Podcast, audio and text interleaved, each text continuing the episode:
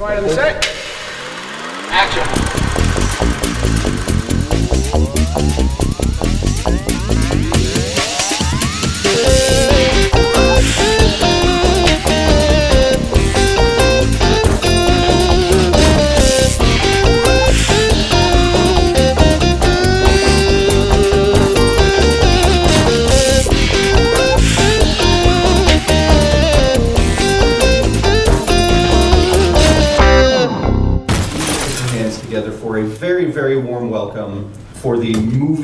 Machine Podcast. Hello, and welcome to the Movie Machine Podcast, where we make up a movie for you really fast based on a prompt from the internet. And we are here at Die Laughing 2019. We got a crowd for Yeah. those at home. For, for those listening to the podcast later, Thank there's you. like 90 people in the audience. Yeah. Yeah. Oh, Here- yeah, yeah. here It's at a Jacob- blowout. Jacob, More you like can. 900. Yeah, yeah, here, Jacob, you can like multiply that. here at, here at 10 a.m. right. on a Sunday morning. Yeah, So- yeah. It's a blowout. So I am joined by three members of the Hollywood Elite. Our writer is Kyle Dekker, who is the YOLO Speak consultant on Shazam. Yes. Our director, Jacob Gulliver, who is the only person who saw Wonder Park.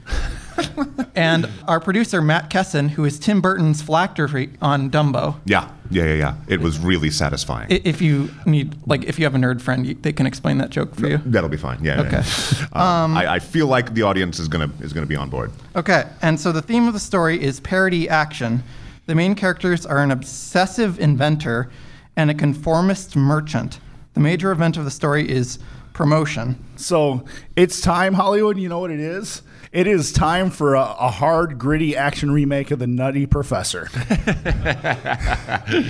Blubber is going hardcore. And this time it's fighting crime. So we got The Nutty Professor. You know, some real comic greats uh, have played The Nutty Professor in the past. You know, Jerry Lewis and the guy from Beverly Hills Cop, because I have got so little sleep. Eddie Murphy. I have forgotten his name because I'm sleep deprived. They did excellent jobs, but it's time to cast a new, young, up and coming comic in it. So that's what I'm hoping. I'm, I'm writing a vessel is full of jokes and everything, but it's also kind of a form built to improv. You know, like Eddie Murphy would just fill movies with his own joke and shtick. So most of the action of the Nutty Professor and stuff I'm writing it, but the real key is the merchant is a salesman who is trying to sell flubber as like the next tool in crime fighting.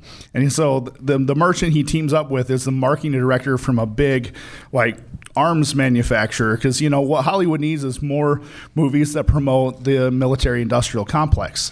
So they're going to team up and and and make less than lethal weapons for the police to use, but the police don't believe them. So in the plot of the story, they become vigilantes using blubber powered weapons to fight crime. And through the whole thing, the real enemy of it is, of course, the big gun manufacturer. And we'll call the big gun manufacturer executive trying to stop the nutty professor and his less than lethal weapon salesman for cops is going to be called Magnum Justice. It's going to be the name of the character as the guy who owns the arms manufacturer that's trying to stop him. So that's kind of the story. It's we've got the nutty professor who's invented less than lethal law enforcement weapons and his his marketing genius friend who's going to try and sell it. And when they get turned away, they become crime fighting superheroes. And the name of the movie is uh, Nutty Professor 2 Back to Justice.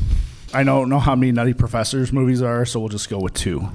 And that's what I got. Okay, so uh, you pitch the Nutty Professor reboot, which is also titled as a sequel. So Jacob, you got the script. Um, you notice that he frequently just switches between flubber and blubber at multiple points. But um, so you got your your, your script. Uh, so how for how are you going to make this movie?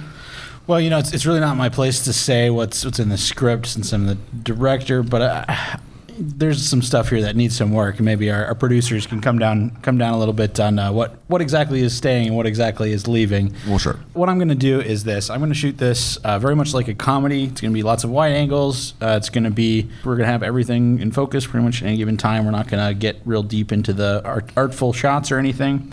Um, but we're going to do lots of slapstick gags, uh, a lot of practical effects. Um, so like you know falling through walls and like beakers and stuff falling over and if we could have like a comedy animal Uh, that would be fantastic. Maybe a monkey or like a dog. Any comedy animal is acceptable. I, I really think that would make me very happy. And then I think for our, our lead, we need to do something to kind of shake it up. I would like to cast Rebel Wilson as our nutty professor. I think she would be amazing. She's an incredible physical comic and would be really, really great for, for a role like that. And then for our military industrial guy, we're going to cast Ty Burrell. He can also do that kind of physical comedy, but can be very like you know stiff and I have all the authority and you know that kind of a, a behavior. So I think I'd be pretty happy with that. I, I definitely want there to be some elements of like travel or like you know a goal that they're sort of chasing after in this. I don't know that the the stakes are really high enough as it is. Maybe there's something that it's a conflict between you know do I make this cool thing for the military industrial complex or not? Maybe something like that. But uh, aside from that, I think you know there's some some good bones here, and we really need to we really need the studio to say yes or no to specific things before I can I can make a hard decision on that. All right, and I guess that segues into our producer, Yep. uh, Nutty Professor 2. Nutty Professor 2. Yeah, it's a, it's a good idea. It's a great idea. I love it. I, I think it's got legs. There's a couple changes we are going to need to make, however. First of all, um, we, we, we've got both of your casting choices. Those are fine. For the villain, we have we have John Mulaney doing his doing his doing kind of his Spider Ham thing. And I know this sounds like a strange choice for a villain, but stay with me. I can explain. I'm not going to explain, but I want you to understand that I can. Um, so, so John Mulaney is the villain. We've got that. But here's the real thing: when we got the rights. To the, to the Nutty Professor. When we got the intellectual rights to that, we also got the rights to My Favorite Martian, uh, My Living Doll, and of course, I Dream of Jeannie. And uh, these, of course, are completely unrelated properties. But, but, what if they weren't? What if we made a weird 50s and 60s comedy crossover universe. The kids love crossover universes. So, so we'll stick with the basic plot. We'll stick with the flubber and the non-lethal weapons and blah blah blah blah blah blah. But we need to get some cameos in from my favorite Martian and from I, I, I, I Dream of Jeannie. And so, just to set the stage for a multi-film crossover franchise, and, and then eventually they will all they will all team up, and it won't fail. It can't possibly fail. Did Justice League fail? Moving on. Um, so Dark uh, Universe. the dark, yeah, the dark universe. Everybody loves the dark universe. I forget what it is, but it is extremely popular. I am led to believe. Is that the thing with the? That's the that's That's the that, thing with the mummy. And That was the universal. That was the universal Yeah. reboot that It that, had- that it had everybody loves. The Mummy. Yeah, I know. Yeah, yeah, yeah. yeah. And then Um, it, yeah. yeah, and so so obviously it's a it's a it's a proven quantity that can't possibly fail. So that's uh, so that's what we'll be doing as far as as far as production. We will be filming in Italy because it's cheap, and also I like Italy. And so that's the that's the basic setup as we as as we have it set up. Now, as far as the now the script is fine. You know, we'll go through the usual the usual committee rewrites again. Committee rewrites a plan that can't miss. But other than that, we're good to go. All right. So, What budget am I writing for? oh yeah, budget. Oh, uh, seventy-five dollars. 75 American dollars. The rights to I Dream of Jeannie were no joke. But how are we get, okay? So, so you have seventy-five dollars and whatever you're willing to spend from your sweet Shazam writing money in order to make this film. Sure. So, I mean, I was I was not a write. I didn't get full writing credits in Shazam. I was just the YOLO consultant. I, I made sure there was the requisite number of uh, dabs in the film so that the Gen, Gen Z would buy tickets. And, Well, you and- have that and whatever other young things kids do, the the yiffs or whatever they're. ca- I don't know the, what the they like snort cheese or something, right? That's You what should, kids are you should into totally these days. Google image GIF. Yeah. Okay. Yeah, yeah. Another plan that can't miss. We're all about plans that can't miss tonight. All right, so I mean, since we're the actors are just hanging out with us and we're play acting the movie in my my den because we can't actually make a movie with seventy five dollars, but it's really cool having John Mulaney and Rebel Wilson hanging out in my den. So I'm joining it, but I'm going to pitch the idea since we have all these other properties. Is I wanted to be a team up superhero movie, uh, but low budget, and they're fighting with like things they make at home, very Home Alone esque vibe, and maybe the Nutty Professor all makes them the irons the rubber to the bottom of their tennis shoes so they can jump high, and makes like flubber shields that they can use and everything, and and Oh, we can't do the flubber. No, the flubber's out. No budget for flubber. No rights for flubber. we we can't just pretend they can jump high. No, no, Oh. that's out. Okay, Again, no explanation. All right. Well, I'm going to call this the Suburbanauts, and we're going to really. I'm I'm kind of deflated right now, but we're gonna really play up that they're like really fighting for that classic 1950s Leave It to Beaver community and everything. And if we have the budget for it, I will throw in a giant robot that attacks the city, and they all have to form a giant Voltron thing to fight it back. But if we don't have a budget for that, I guess that can't happen. That's what I got. I'm sad. Okay, so Jacob, uh, you have significantly less money to work with, yet somehow you've gotten all the actors you've requested are still on board. So Yeah, well- you gonna make this? Yeah, I mean, part of it is that like after I found out that we we only had seventy five bucks to make the movie, I took out a bunch of loans. Well, I say loans. Uh, I borrowed some money from the mob. They're gonna help me fund this movie. So we got we got about twenty million dollars, and what I'm gonna do is I'm just gonna get a bunch of. Uh, a bunch of like younger comedians. I, I love the like Justice League comparison because now we can get like the Justice League of young comedians, like up and comers that are are getting real popular, and put them in, and then we'll kind of like since it's hard to like gauge what, what rights we actually have, we're going to kind of make references to little things that could be picked up on later. Uh, if people like the movie and want to jump in, if people don't like the movie, then you know it's it's okay. We had some great bits and stuff. So the the Rebel Wilson character is still going to be like a, a nutty professor, or we could go with a nutsy professor if we don't end up, you know, with with the exact rights. I don't know if that was. Oh no, it's just the flubber. We just can't. We just can't do the Okay, flubber. all right. Yeah. So yeah, if we have the nutty professor, she's still the nutty professor, um, but there's going to be a group of other scientists that she works with, and maybe somehow they accidentally create this like splintered universe, a la Spider-Man, as you're you're referencing as well, with all these different like properties and things. So we're going to get Aparna Nancherla, we're going to get uh, Billy Eichner, and we're going to get Ron Funches and they're all going to be this like team of scientists working together to you know try and develop stuff and they're all connected to this. Question: Yeah. Fat or skinny Ron Funches? it doesn't matter he's still hilarious we can't afford fat Ron Funches. so they're all going to be like developing their thing and they'll all have some sort of specialty and then they end up having to work together to uh, avoid getting absorbed into this military industrial complex and maybe that's how our tie into these other potential properties ends up happening i, I talked to Ro- rosa salazar the other day uh, aka uh, Alita Battle Angel herself, and she's definitely interested in uh, an I Dream of Jeannie remake. So if there's a if there's something there, she's ready to do it. Does, does her contract still require that her eyes be made super terrifyingly big? No. Okay, good. All right. So uh, we're gonna go back to our producer. So they made lemonade out of your lemons that you gave them. I beg your pardon. I am with I am with the Hollywood studio system. We create magic. Okay. Also, there are other people involved, but mostly the studio system. So uh, you have two and a half minutes before this movie goes out the door. Okay, I, I was I was listening uh, to what, what what the director has been saying about uh, spiders and funches and so forth, and I understood an amount of it totaling, I would say zero. But this is what the kids are into. You're telling me the kids, the kids, the kids buy this From this what I understand. funches and the spiders and all that sort of thing. Great, great, terrific. I went undercover at a, a fidget spinner convention. Oh, yeah? that's how I got my information. I've heard about fidget spinners. Are those are those like beanie babies, only m- more so? It's what the kids are into today. They- They, taught me how to flip a bottle that was half filled with water and it could land on its upright. Keep talking, kid. This Yeah. is gold. I yeah. still don't know what yeet means, but I'm more confident using That's it. the word I was trying to think of. Yeah, no, this sounds great. Print this. This is uh, this is this is good business. We got team up thing going on. So what we're gonna do is we're going to throw gala about it. We're gonna we're gonna we're gonna rent out you know all all the all the all the big theaters in Hollywood. Usually we would just rent one big theater in Hollywood so that everybody would go there. But this way people will go to different theaters and it will be confusing and upsetting. That's a novel idea. Multiple Thanks. theaters. Yeah, yeah, absolutely. So, uh, and nobody will know which star will be at which, and everyone will be disappointed in the end. But it'll be a memorable experience, and that's what we do: is we create memories.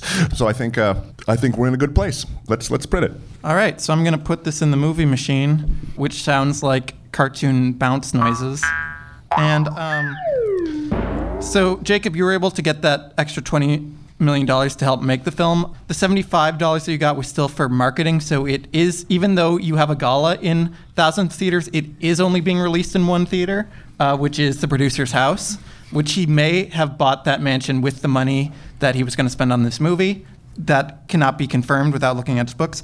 So people don't believe this film comes out because only one, like eight people see it. But somehow you're still able to finance the entire universe. And so, like, as more and more of these films come out, and it becomes this urban legend, like, what happened to that movie that started It's it? like that Jerry Lewis movie with the clown in Right. Auschwitz. Mm. yeah.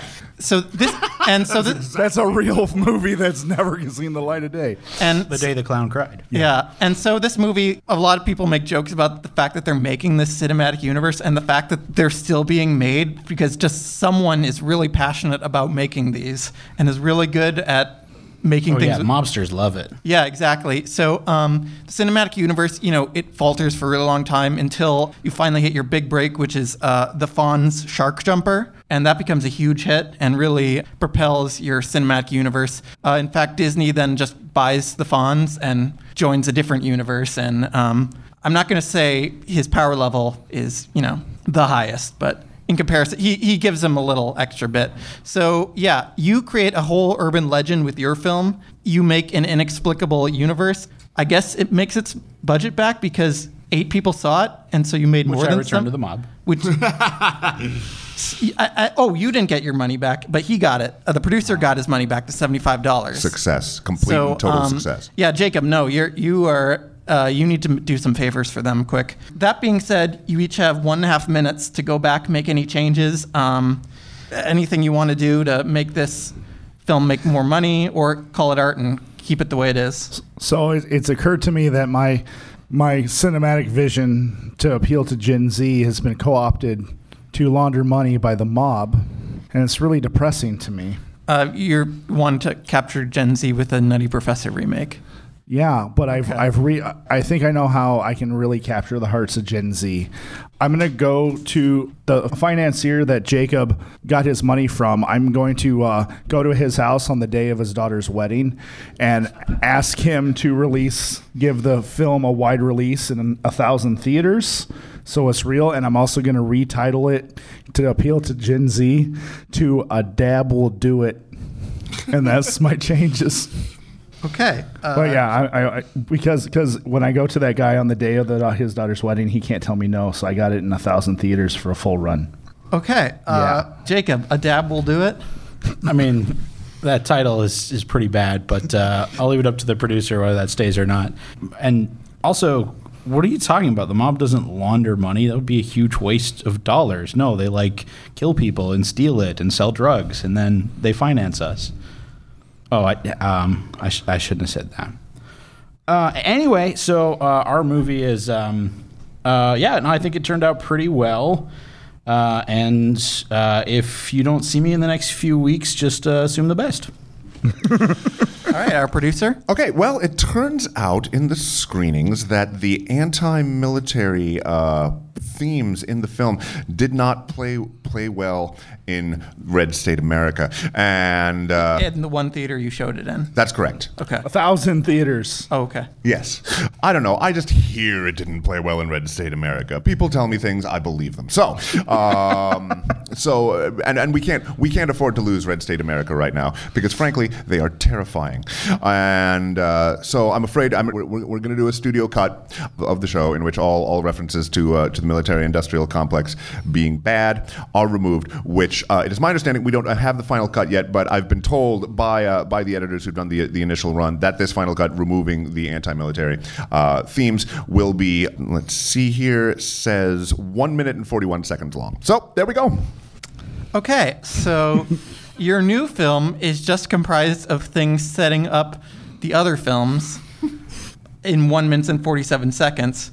So, uh, 41 seconds. Whoa whoa whoa. Oh. 41 seconds. 47 seconds. What do you think i'm made of here? So this film becomes basically most people forget that it's an actual film and just goes around on YouTube as the trailer for your 50s cinematic universe because that's basically just what it is at this point.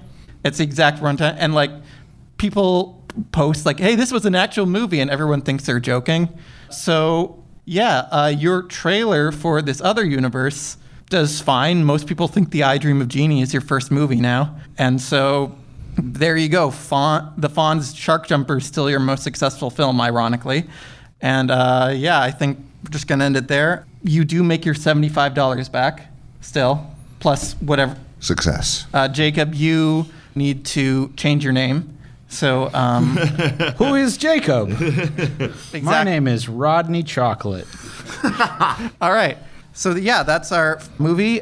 A dab will do, and we're gonna Dab will do it. a dab will do it. I'm I'm so sorry. It's a it's a play on a local. Anyway, and so we're it's a gonna great title. end as we always do with a quote of wisdom from our patron saint Jaden Smith. Los Angeles is a upside poem with light.